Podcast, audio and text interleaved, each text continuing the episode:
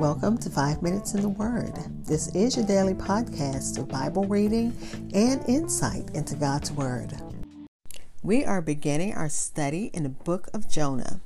Jonah is like us. God gives us an assignment, we accept it, and then we try to run away from it.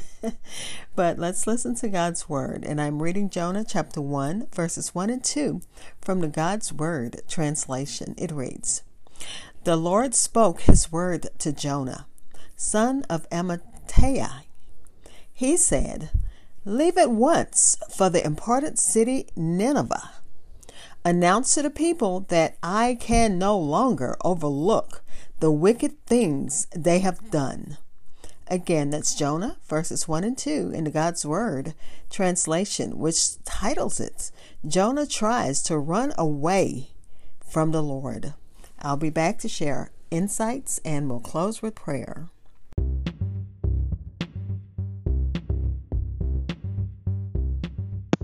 This is Hope Scott. I am your host of Five Minutes in the Word, a daily podcast which spends a few minutes exploring God's Word.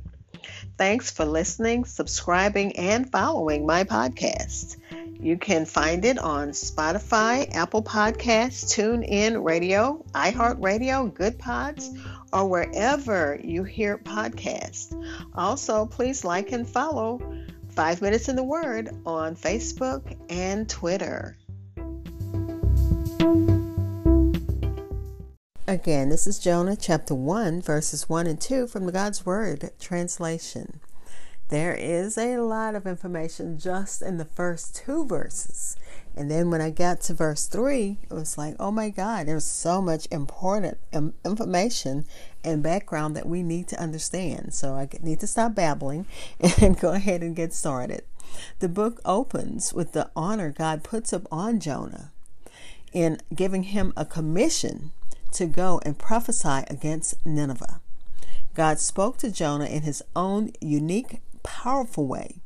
And he told him to do th- two things. First, go to Nineveh. Second, to preach, to cry out against them. That is, to rebuke them for their sin and call them to repentance. Jonah signifies a dove, and Matthew Henry says a proper name for all God's prophets because all of his people ought, ought to be harmless as doves and to mourn as doves for sin and calamity in the land. And we do. If we think about uh, the things that God have, has placed upon our heart, it does make us mourn as we look at the sins and the calamities of our land and especially of our times. So much is going on that breaks our hearts. And you know, if it breaks our hearts, it breaks God's heart. And then Matthew Henry goes on to say his father's name was Amittai, my truth. And we think of God as our truth. For God's prophets should be sons of truths, sons of truth, sons and daughters, because we know they're prophets and prophetess. And the uh, Old Testament has lots of them, and I think the New Testament does too. Again, I'm not a Bible scholar, so don't charge it to me as you said. Well, I said I think. To uh, to him, the word of the Lord came, and it um, it was a real thing. Men's words are but wind, but God's words are substance. So he didn't imagine it. God's word spoke to him. And I've spoken to uh, people who hear God's voice, and God speaks plainly to them.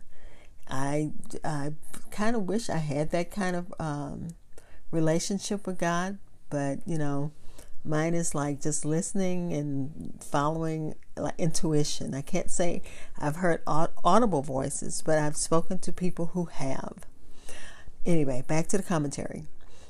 Jonah, of course, has been acquainted with the Word of God because he is a prophet, and it says he's mentioned in other places. So we know he's a prophet, and he knew God's voice. So he knew it, his voice, and he knows the voice of a stranger. So he knew that the Word was from God, and the orders now given him were to arise and go to that great city, Nineveh. Nineveh at the time was a metropolis of the Assyrian monarchy, an eminent city, and was supposedly the biggest city ever, according to one of the uh, uh, commentaries. And it had a great number of inhabitants. And it also was great in wealth, great in power and dominion. It was a city that uh, for some time ruled over the kings of the earth. But great cities, as well as great men, are under God's government and judgment. He sees all.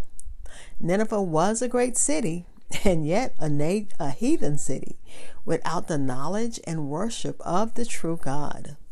And how many great cities and nations are there that sit in darkness, in the valley of the shadow of death? I mean, God is there, His word is there, and people choose to do what they want to do. They don't want to hear, they're stiff necked. This great city was a wicked city. Their wickedness had come before God, their malice. Their wickedness was presumptuous, and they sinned with uh, no regard.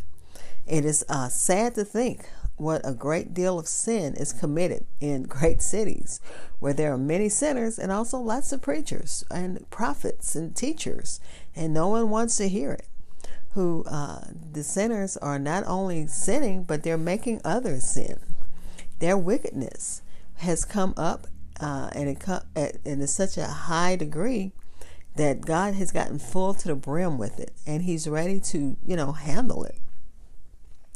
And uh, God is sending Jonah to cry out against them. When a cry, when the cry of sin comes from up to God, the cry of vengeance comes out against the sinner. But He warned them. He sent Jonah to warn them. God sends His word to warn us. Let's pray. Father, we thank you as we uh, begin another book in your holy writs, the book of Jonah, the story of someone who has get, been given an assignment and he chose to go the other way. And God, how many times we've done that. Father, thank you that you are a loving God, that you do give us a chance to get it right. You send that warning, you send that word that uh, conviction that uh, you have done, you have sinned, you need to turn back from your sin.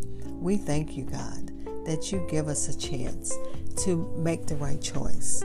And we pray for those who need you in a special way. We pray for those who don't have Christ as their Savior, and we offer Christ to them right now. All they have to do is accept Him in their heart as their Lord and Savior and believe that you rose him from the dead and that he lives at the right hand of the Father to make intercession along with the Holy Spirit. And Father, we thank you for angel protection as so much is going on all over the world, not just in the Ukraine.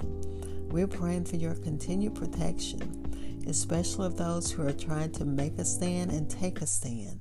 They're standing their ground. We uh, we pray that you cover them with your um, mighty armor of protection. Protect them, Father. Protect their homes, protect their hearts, protect their lives in the name of Jesus. And for those who've lost everything, God, you're a comforter for all who mourn.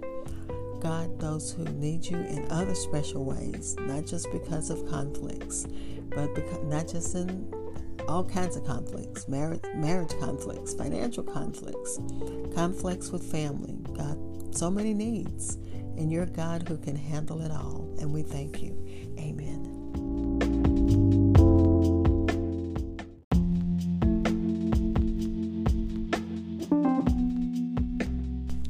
Thank you for spending time in God's Word with me. Be blessed.